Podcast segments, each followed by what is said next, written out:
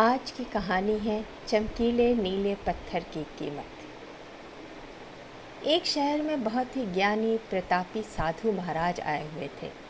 बहुत से दीन, दुखी, परेशान लोग उनके पास उनकी कृपा दृष्टि पाने हेतु आने लगे।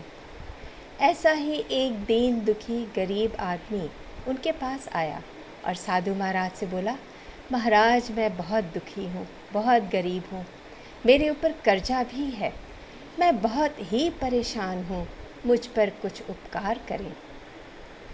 साधु महाराज ने उसको एक चमकीला नीले रंग का पत्थर दिया और कहा, कि यह कीमती पत्थर है। जाओ, जितनी कीमत लगवा सको, लगवा लो।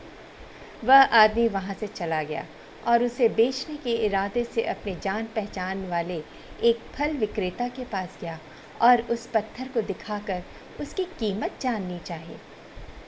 फल विक्रेता बोला मुझे लगता है ये नीला शीशा है। महात्मा ने तुम्हें ऐसे ही दे दिया है।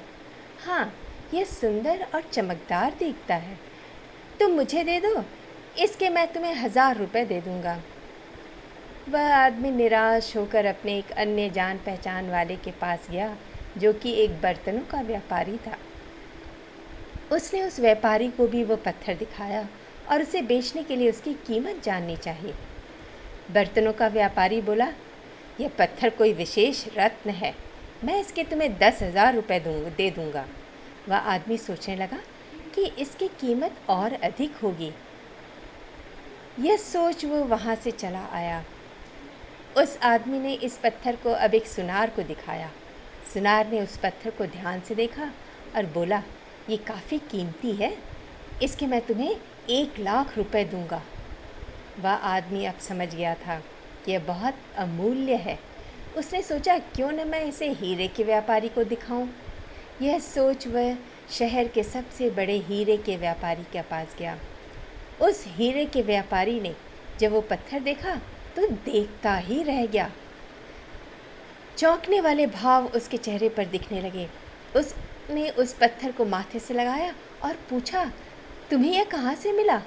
यह तो अमूल्य है। यदि मैं अपनी पूरी संपत्ति बेच दूँ तो भी इसकी कीमत नहीं चुका सकता। कहानी से सीख। हम अपने आप को कैसे आंकते हैं? या हम, क्या हम वो हैं जो राय दूसरे हमारे बारे में बताते हैं? आपकी लाइफ अमूल्य है। आपके जीवन का कोई मोल नहीं लगा सकता। आप वो कर सकते हैं जो अपने बारे में सोचते हैं। कभी भी दूसरों के नेगेटिव कमेंट से अपने आप को कम मत आंकिए। Always stay positive always believe in yourself stay happy and stay motivated